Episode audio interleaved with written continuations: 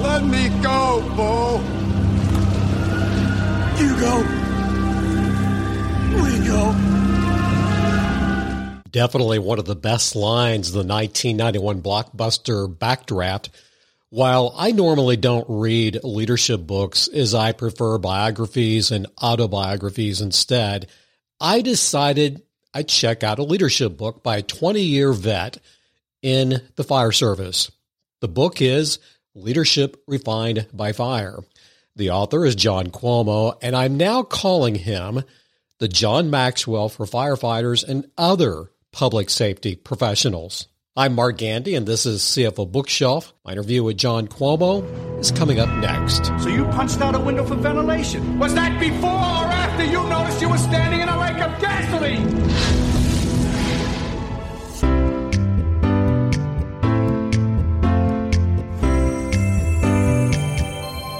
His name is John Cuomo. Again, the book, Leadership Refined by Fire. Early in my career, I did not have leadership on my mind. I had career advancement on the brain, new technology, cool special projects, the more the better. So, how in the world does a firefighter become interested in leadership? Very, very early on in my career, I was hired as a young kid. I was only 21, brand new 21 at the time. And I opened up with this story about finding this object that floated up on the beach. Someone called in, which was not unusual in our town. It was 13 miles of, of beach. So things we, we got called all throughout my career constantly for things up on the beach. And and the people kind of took it, they relaxed about it because it was always a drum or some other, you know, thing that wasn't really that dangerous. So my officer pulled up and he told me, go down there and see what it is and let's handle it. So I start running down the beach, meeting another firefighter and uh, there's a crowd around there. And I get in there, I squeeze my way in, and and it looks like a missile rolled up on the beach, and and I just completely went blank. I didn't know what to think, what to do. I was terrified. I would this thing to. was going to explode. Yeah, and and so I kind of got to thinking. I called my officer on the radio. He thought I was lying. And anyway, I get into detail about the story in the book, but the end result was what taught me is that these individuals saw me walk up with a uniform on. They didn't know I was that the lieutenant. They knew that I was the firefighter that was called 911. I needed to fix the situation. I had no idea how to fix that situation. So that taught me right away that no matter what I get on scene, no matter what my position, the public is looking to me to fix this. They don't know my position in the department. That was first of all. Then secondly, I saw very quickly the actions of some terrible officers and then the actions of some very good officers. And I thought, wow, these poor firefighters under this terrible officer, they, you know, I wouldn't want to go fight a fire with them. This guy doesn't even know his job. You know, he, he's going to lead me into a fire. We, we had a training and I believe it's in my book as, as well. It was just a training uh, situation. Him and I are up on the second floor going through. It's pitch black with smoke. I understand that. That's what we train in, but he's terrified and, and he's, he's kind of freaking out and I'm trying to calm him down. I'm a new guy. I'm calming the officer down. We don't worry. We got it. This is what we're going on. I know where we're at. You know, I, I remember this, this, and the other thing. And, and the entire time I'm calming him down till finally by accident, I was so upset. I wanted to win this. We used to take competition in, in these training things. Who, who's going to be the fastest? And of course, me and my friends would compete. And, um, so I'm in there with this guy. He's slow as can be. And, uh, he's he's freaking out, and I'm, I'm starting to get irritated and upset at this. And so I finally find we had to find a, a rescue dummy and drag the dummy out. I finally find the dummy. I'm starting to drag it out all by myself. He's doing nothing. This thing's 160 pounds. I'm dragging it fully bunkered out in gear. And I, I get a chair is in my way and I'm so aggravated. I pick the chair up and I throw it. Well, lo and behold, I hit him with it because you can't see where anything is, you know? And he, that was the final straw for him. He just freaked out. I got to get out of here. I got to get out of here. So I realized I said, if I get stuck in a fire with this guy, I'm doomed. He's going to leave me in that fire. I, I, went home and told my wife, if something ever happens, you make sure you, you figure out what, what went on because there's individuals there who don't know how to fight fires. There's individuals there that are cowards, that are afraid of it. And so I saw these things, Mark, and I said, you know what? I don't want to be that guy. I want to be a guy that knows what he's doing. And if I'm going to lead a crew, I better start learning all about leadership and not just the, the big parts, which how to fight fire, you know, how to read smoke, how to use the water, all those different things that we have to know, how to use your tools. but also I wanted to be able to help an individual progress. You know, you talk to an individual and I would say, I want to do this, this, and this. And he's sitting there watching a football game and he's like, go learn it yourself. No, I didn't want that. I wanted to make the fire department excel. I wanted them to be so proud of what they did that when we showed up on scene, people could see that and they wanted to be a part of us. They wanted us to help them. And so I, I, saw the, the, the pros and cons of good and bad officers. And I said to myself, okay, I want to be a great leader. And that's when I began early on in my career, starting to study leadership, how it works, how to uh, make others excel, and, and, and also starting with myself. I don't think I'm alone in this view of firefighters. I hold people up like you, and I and I think you are retired from firefighting, but yes, I sir. I put you guys up on a pedestal, and I think post 9-11 that pedestal got even taller in our minds. Years ago, I'm not going to give away my age, but years ago, I went to school with a guy named Eric. Eric started out as a chemistry major he decided that's too hard, became an art major, uh, moves to Kansas City, gets married, and he worked in a frame shop and he hated that. And he thought, you know what? When I was a kid, I wanted to be a firefighter. He does all the certifications, all the classes he has to do for the Kansas City Fire Protection District, whatever it's called. And it took him two years to get on. And when I eventually talked to Eric after he got on, I said, Eric, why did it take two years? He said, Mark, it's because you either die or re- you retire. That's how you have turnover in a fire department in a big city. You either die, which isn't, it's rare, and then you retire. Is that really the way it is, you think, universally across the nation? When I was in, uh, I had never thought about being a firefighter growing up. Um, I got, I didn't really have much guidance and I didn't know what I wanted to do, but I knew I wanted a family. So when I was in high school, I started working in construction here in Florida. I did, I was working for an electrical company and then we got a bit of a recession and that caused us to whittle way down. And then we were only working four days a week. So I realized I needed a better job with some benefits, something that was going to be stable, something that was going to have insurance, I wanted children, things like that. So I, I put my application in the post office, the phone company, uh, the electric company, the fire department, all the different places that were government jobs. And what I did is I would ask them all when I bumped into them, how do you like your job? What do you think of your job? How do you like it? I'm trying, I'm interested. Every person hated their job. Everyone said, become a post person. Don't get into the phone company. Don't do the elect this, except the firefighters. Every firefighter I asked, how do you like your job? I love my job. I love my job. I love what I do. So yes, the answer to your, your, your, question, I believe is yes. And that's what made me go for the fire department because I told my girlfriend at the time, who I'm now married to, um, I said to her, you know what? Every time I ask a firefighter, they love their job. There must be something to this job. I'm going to try this job out. Now, when I went to the fire academy, because before you can get hired by the fire department here in Florida, you have to go get your certifications on your own. And so I had to go to fire academy on my own in EMT school. When I went to the fire academy, I finally understood what they felt. I fell in love with the fire service. I, and I will never lose that love. It is taking care of other individuals and helping people. Yes, there's other things like the camaraderie, the brotherhood, the family atmosphere you have in the fire department and things like that. But to me, caring for the public and taking care of them, there's nothing better than that in the world. And so uh, my answer to you is yes. I think that's everywhere. I think every, everywhere in the United States, at least of America, probably the world. I, I would rather John Maxwell be interviewing you. He would nail it.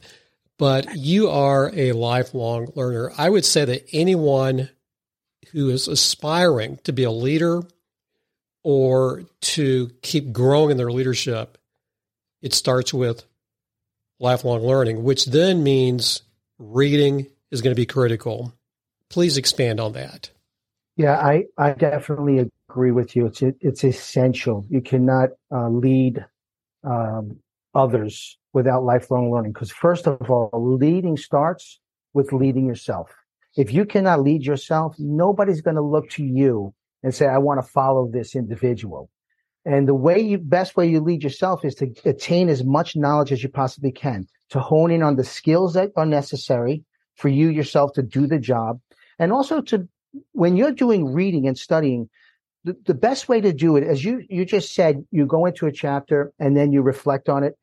The best thing you could do is use a book as a mirror to look at yourself. So especially in those type of books. So you read something of a self-help sort of thing or a leadership and you say, okay, where are my deficiencies here? Okay. I seem to have this piece.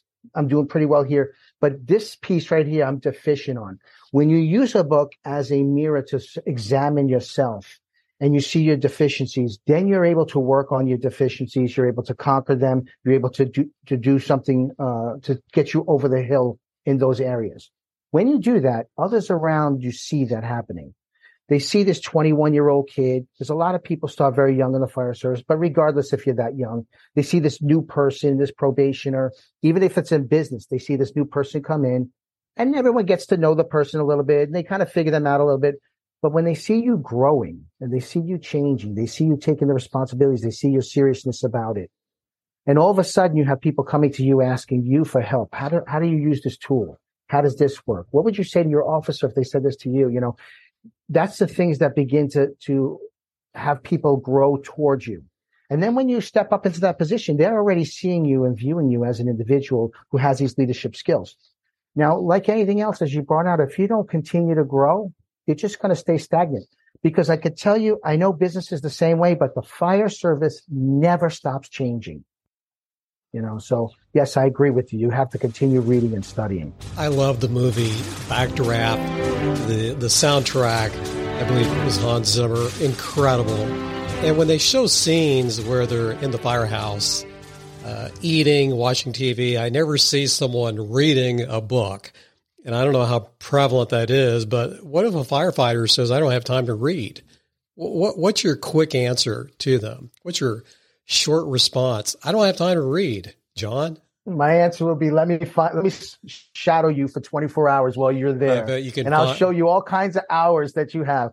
You know, when, when Facebook first started and MySpace first started these, these, uh, social media things, you would see these guys all day on the, on the computer, text messaging girls here, there, there, this place, the other place, you know, all day long. This, this, and I would say to them, what are you doing? I mean, take an hour out and study the procedures.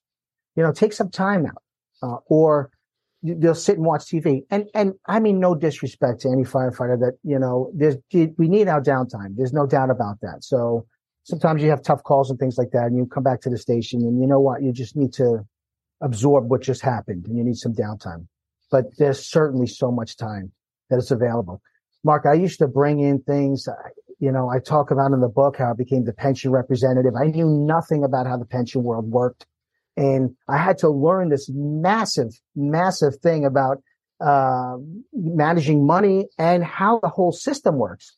On top of that, I learned uh, all kinds of other things while I was there. So there's definitely time. If, if you're telling me you don't have time, I say to you, write down everything you're doing during the day and watch how much time, how much time you've read, I mean, watch TV, you know, football or games or on the computer with your social media and things like that. And in no disrespectful way, for your own sake, write it down and see how much time. And you know, start off small. Give yourself 20 minutes to read. Say, I'm going to, today I'm going to take 20 minutes and I'm going to read for 20 minutes. And then do it every day for a week. You know what? You actually begin to have a love and desire to read more. It's just like working out. If you ever see somebody, they can't stand working out in the beginning, but once they start working out regular and they see some uh, they feel the effects and they see some different, then they want to constantly do it. Great. I tell you the same thing with Great. reading. Do that with reading, and then you'll continue want to do it over and over again. Great, great, great point. By the way, put a pin in that pension story. It's one of my favorite stories. That story is so good, John. I've already written a blog post about your pension story. I haven't shared okay. it with you yet. I will uh, here shortly. It is outstanding. Uh, in this this discussion about lifelong learning, I highlighted and then I went to watch it the Anthony Joshua story. I'm not going to steal your thunder, but what's what are the two big words that he brings up in an interview with with a reporter? In the in the fire service, training is a is a constant thing. And there are a lot of individuals that get to a point where they hate it. It's kind of strange. Like they'll kill themselves in the fire academy and they'll get in in probation and they'll be out working like crazy. Then as soon as they get off probation, there'll be individuals like, oh, I don't want to train again today. You know, and training is difficult. It's not easy. South Florida, we get out here, it's 98 degrees. You're bunkered out. You're soaking wet with sweat. You know, you got 50, 60 pounds you're dragging with you. Then you're pulling a hose full of water, which is hundreds of pounds. It's not easy, but the training is essential. And, and I loved what I read when I saw Anthony Joshua say that, you know, here's a world champion. The guy looks like Adonis. He's unbelievable. I mean, there's no fat on this guy's body. He's like, uh, all muscle. And he says, ah, you know, the, the, the, I'm not even, I'm half asleep when I'm in the, in the ring fighting. He says, you know, I, that's not the hard, but the hard part was the training. He says, that's the part. When, when you know you're good, you don't have to worry. But he reflected on the hard part being the training, which I thought was interesting. Usain Bolt, there's an interview from it, him. He also said the same yes. thing. He says the competition is the easy part. That was his words. The competition is the easy part. And, and the, the interviewer is like, what do you mean? because it's the training every single day, pushing exactly. yourself every day. That's the hard part. And Mike Tyson said a similar thing in his book, Undisputed. Uh, I think his name is Undisputed, is the name of his book. But in his book, he said the same thing that the training was the hardest part, going in day in and day out and training at that level. Tell me about the pension story. It's one of my favorites for multiple reasons. We'll be right back. Money is all around us, and we think about it more than almost every other aspect of our lives. But how can we make more of it, and what's our drive for building wealth beyond just the numbers in our bank account? Join us on the Make More podcast as our host, Matt Heslin, brings to you a dynamic lineup of experts in the world of investing, business, health, and beyond. Together, they unpack the secrets to not just surviving, but thriving in today's economy. It's about more than just wealth. It's about crafting life experiences, seizing opportunities, and building a legacy. Subscribe now to the Make More with Matt Heslin podcast and join us every week for new expert insights and inspiration.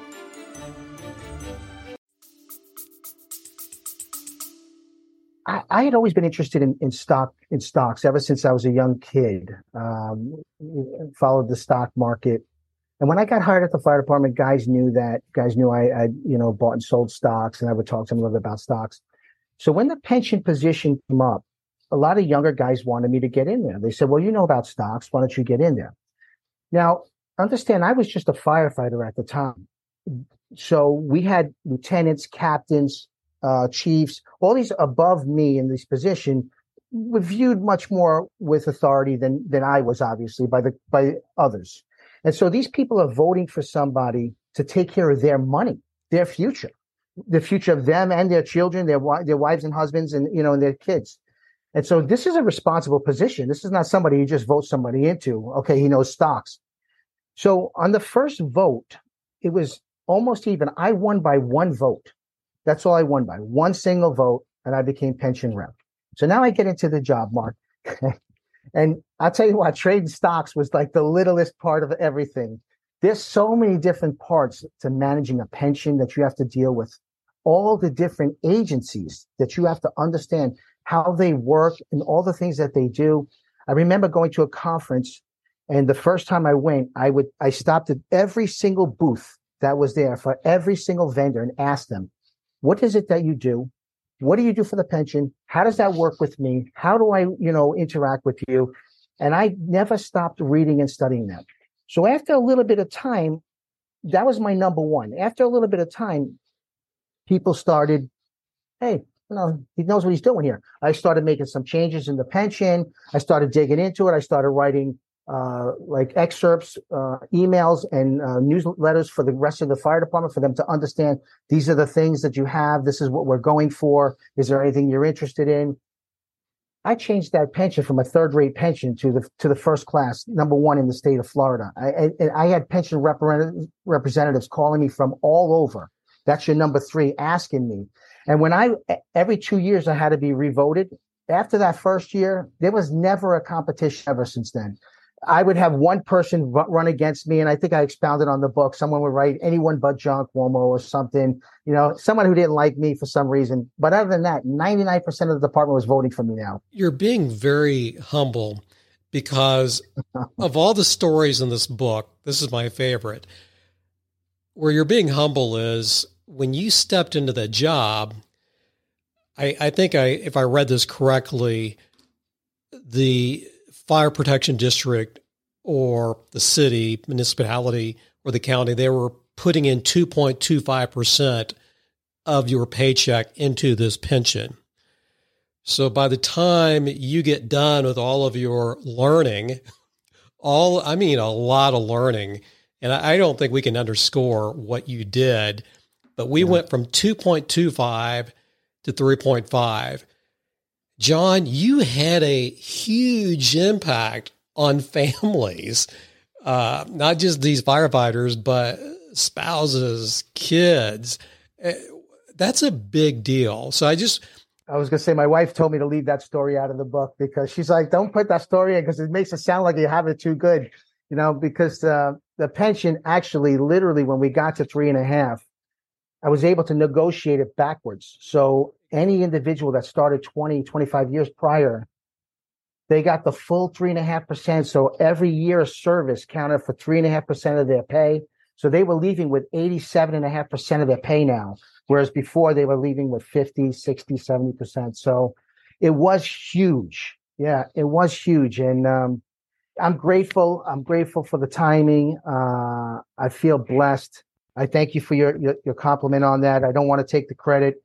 Um, but uh, it definitely made a massive impact in people's lives. Uh, when I look at the, the, change in their pay scale, and you know what, you mentioned 9 11 earlier, um, where the value uh, people got to see. Well, another thing that happened in 9 11 is, as you said, people became more astute to their local firefighters. Well, their pay also went up. You know, I saw a huge difference in pay after 9 excuse me, after 9 11 in the fire service. And so when you match that with now your pension, it really makes a big difference. Because when you're talking about almost 90% of a pension that's, you know, probably doubled, you know, over the course of a career, um, that's significant. So I, am grateful and I'm, I'm grateful I was able to serve my brothers and sisters that way and help them and their families. Another story I loved in the book. Yeah, there's 9 11. There's also the era of 2008 nine, and even 10. I think the fire district you were working in, more work, uh, less money put in for retirement. I think maybe there was a switch to a 401k plan. So I think the probably for all fire protection districts around the United States and probably globally, maybe it got tough, it got tight, and could have been very demoralizing. But you've got a very interesting story of the post 2008 era. Do you remember that uh, from the book? Yes, yeah. It, it was a very tough time, Mark. Very, very tough. Because you had a, a one-two punch going on in, in, a firefighter's life. You had they that they not only were affected by this 2008 drop. You know, people were losing their jobs, so they had mates, family members that were losing their jobs. Pay was going down. Houses uh, going down in prices, and and firefighters have their hands in a lot of things. So may of them they may have had second or third houses that they were losing money on. Stocks were getting killed, so they were watching their pension get you know killed, and maybe their own private personal investments. But then on top of that, the bigger part was the city. Our city decided, and I worked for a very very wealthy city, extremely wealthy city, um, and they decided that they were going to make a push to change pensions of firefighters and police officers around the country. Now, you might say, well, how could this one little city do that? Well, the influence in this one city is massive. I mean, these are people. Uh, our past president was lives there. You know, uh, senators. I mean, this is a is a city of humongous wealth and influence. And so they started with our city, and they took away our pension. They took away all our benefits. They took away sick time. They took away. We used to have something called the Kelly Day that um, allowed us to change our work schedules instead of 56 weeks it brought it down to 48 hours sorry 56 hour week to 48 hour week they took that away completely it was gone so now you had no kelly day off you work at 56 hours but what they did was they adjusted our pay so that we didn't get paid anymore we started working eight more hours a week, but we weren't getting paid anymore. And so we took pay cuts. We went eight years without a pay raise. Uh, we lost our pension to a 401k. Eight um, years. It's just, yeah, it was terrible. And so individuals, you, you weren't allowed to call in sick. If you called in sick, they they held it against you. You couldn't promote. It, there was so many things, Mark. We weren't allowed to go to Publix, uh, the local grocery store anymore we couldn't do anything. But the worst part about it is the administration part of the fire department didn't experience any of those cuts. They got, they kept everything the way it was. They kept their pension. They kept all their benefits. Here we were the firefighters. We were like, you know, we're doing all the hard work here and we're getting cut. Why is this happening to us? So what that did was that created tremendous low morale, tremendous. Guys started leaving like crazy. They started tr- applying for other departments that made it worse because we're a small town and you can't just go tomorrow and hire a new firefighter. You right. have to put a, a, test out there and it takes a long time. So now we were running lower on people. People were being forced to work overtime. So now you're already working 56 hours a week and then they're throwing extra 24 hour shifts on you constantly. You, you would wake up in the morning and try to leave and over and over again, they say you can't leave today because there's no one here to take your spot. You have to stay another 24 hours and work. And it was really dragging on people. And they were upset that the town residents didn't come to their back and defend them. Because I have to say that department always took care of the residents. And so I would come in and there were guys saying, I'm not going to do my work. I'm not going to do my duties anymore. I'm not going to work hard. I'm not going to show up on the scene and do a good job. And as an officer, I said, I'm sorry, we can't do that. That's not what we do. You took this job because of the pride of being a firefighter. Yes, I agree with you. It's betrayal. It, it, it hurt. It's hurtful what they're doing to us. But you have to understand you're here to serve people. That that's what you're getting paid for. You have one or two questions, one or two things you could do. You could still either work really hard or find a job in another place. That's the only other answer. So I told the individuals with me, listen, I'm with you. I'm as upset as you are. This is, it's destroying it's destroying my department that I love so much, destroying the job that I love so much. But don't let it destroy you personally as a person. Come here with a smile on your face and give the best service you can. And if you can't, I fully understand if you feel like you need to go to another department. Because Mark, right across the water, you know, all these other cities around us, they're all still paying Kelly days. They're all still paying pensions. They're all still paying all these other benefits. We're the only ones not getting this thing. So I fully understand. And I said to these individuals, if you got to go, I, I back you. I understand. But if you're here, you need to give it everything you got. You need to come here with a smile on your face and try and work as a family. We'll be together. We'll make the day go through and we'll do a good job. And you'll be happy about what you do. When you, when you handle Mrs. Customer right here and her life has gone down a drain and you save it and you do something for her and you see a smile on her face, that's going to be the reward you'll get. One of the best chapters, all these chapters are great. One of the best chapters is about PT, uh, PTSD. Now, people in my field who work in an office almost all day, we don't have to deal with this. However, I am on my second F 150 and the reason I started driving my first F 150 was because I used to drive a, a, Volkswagen Jetta, probably the best car I've ever had. Even with my two F 150s are fully loaded, the Jetta is one of the best cars I ever had. It was fully loaded. Love that car. The reason I went to my first F 150 was because someone ran into me in uh, a neighborhood of Columbia, Missouri he was driving 35 miles per hour because that's what the policeman said. He ran into me and pushed me under a school bus. And when I got out of my Jetta, there was about three feet between me and the bumper of that school bus. And you may see where I'm going with this. For several months, I would wake up and I'd see that replaying over and over again.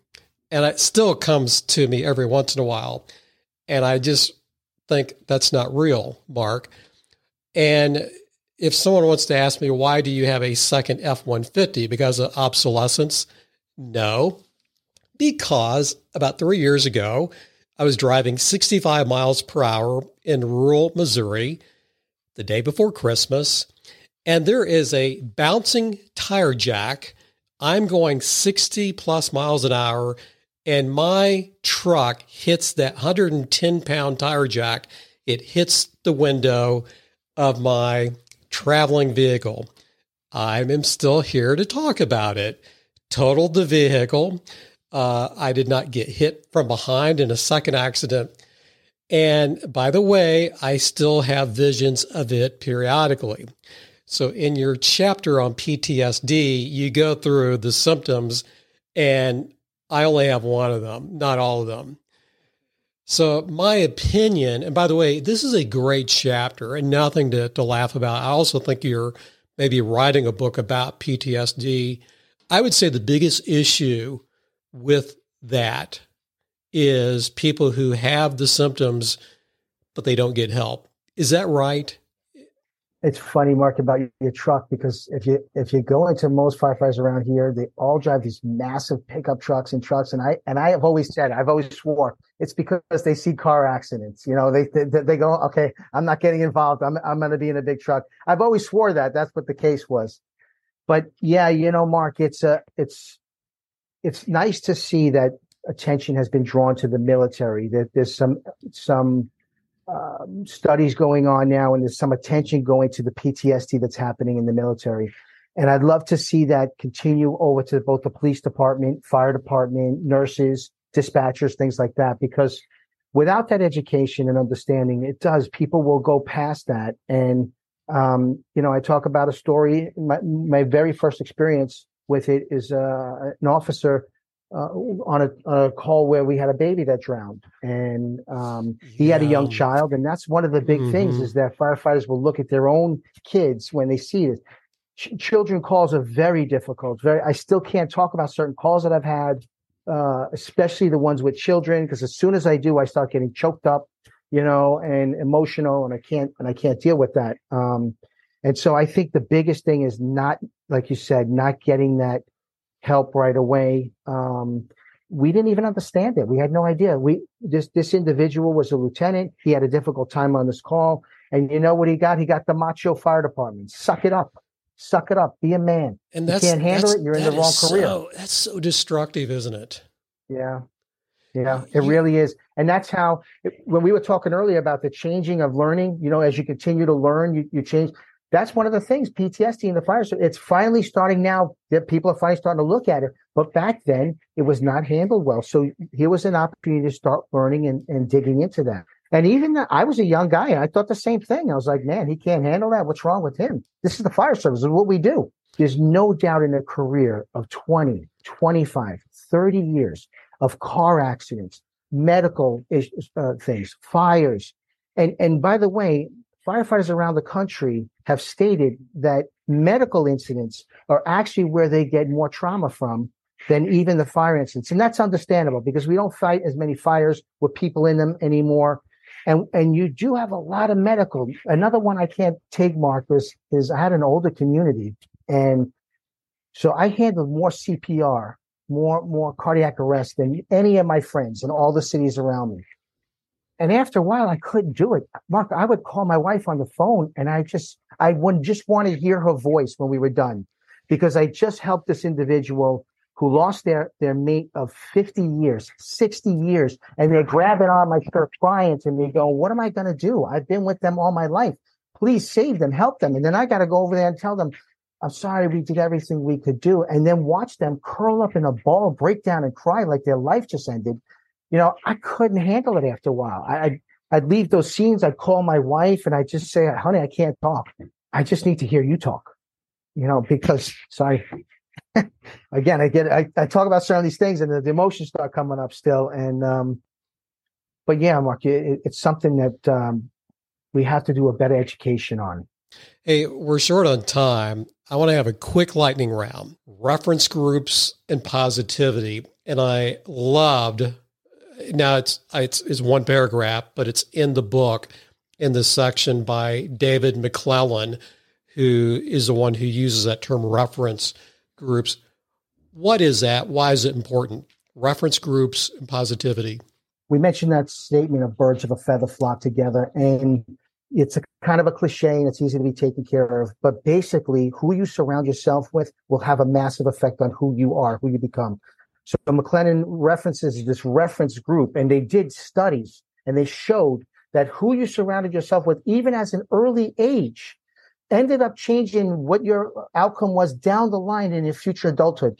Uh, that is one of the most powerful studies I've ever read in my entire life. If that doesn't shake someone to the core right now, whoever's listening to say to themselves, I need to examine who I'm associating with because they will either bring you up to the next level or bring you down. There is no doubt. This is a study. This is proven now. And I was going to say, I've been around a lot of warehouses in my career, uh, manufacturing. And one of the best things a leadership group can do on the plant floor, uh, distribution center uh, area is make sure that whole area stays positive.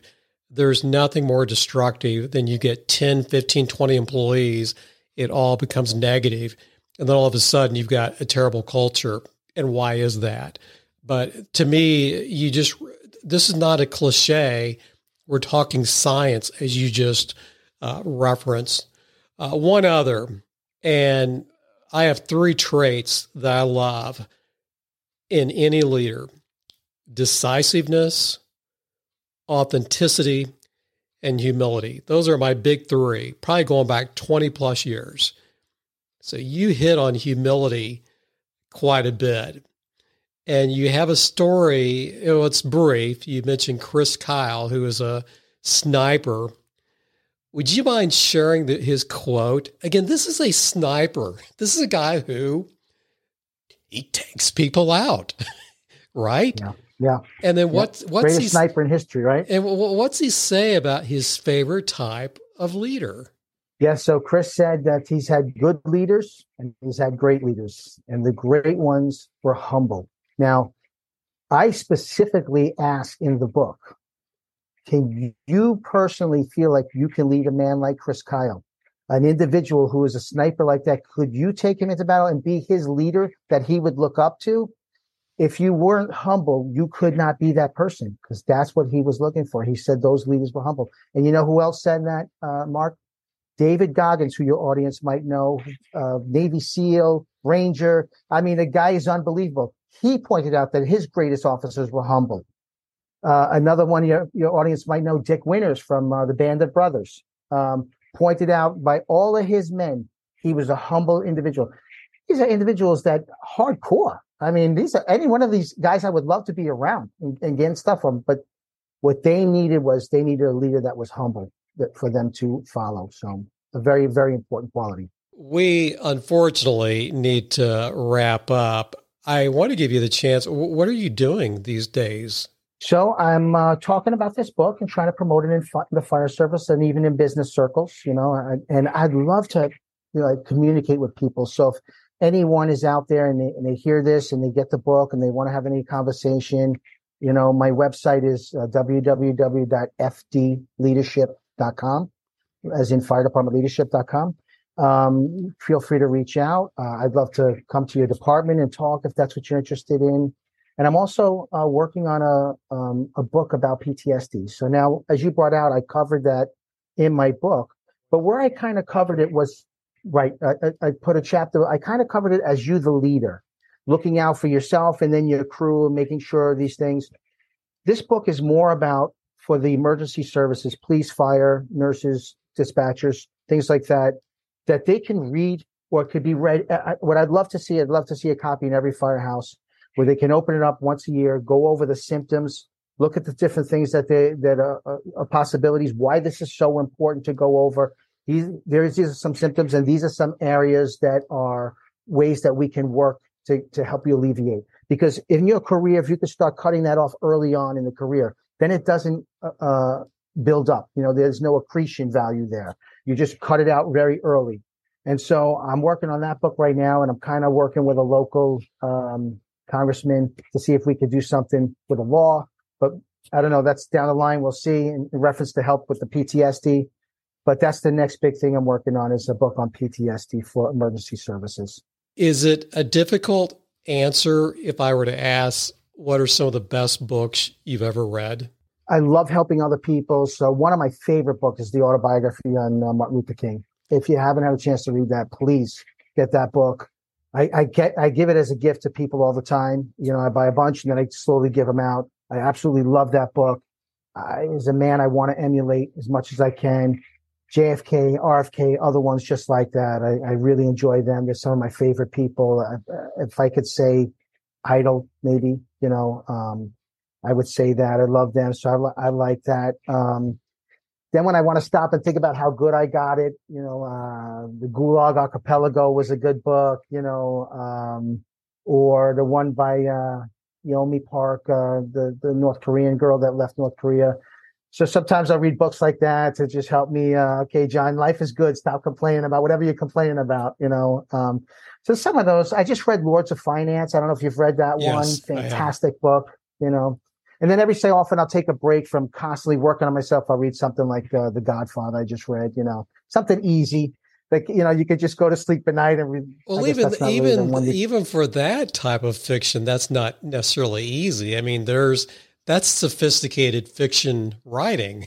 I mean, yeah. that, that, some of that's. But pretty, you know what's cool about that is that you could dig into the writing. You can what an excellent job. I mean, the, the, the portrayal of the characters, you know, and stuff, he just did a fantastic job. So he really gets you involved in the book. I wish I could write like that, you know. Um, I hope one day after maybe 50 years of writing, I can come even close. We'll see.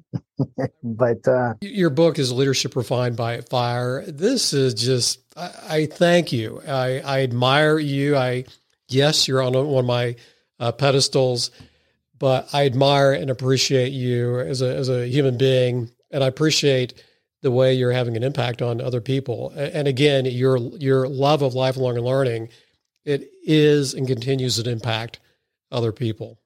Well, thank you, Mark. I really appreciate it. I really enjoyed getting to know you as a person. I love your show. I love what you do in your show, and uh, I think it's a great job. And I, I really, I, I hope I get to stay friends with you. I really do. I uh, really enjoyed this.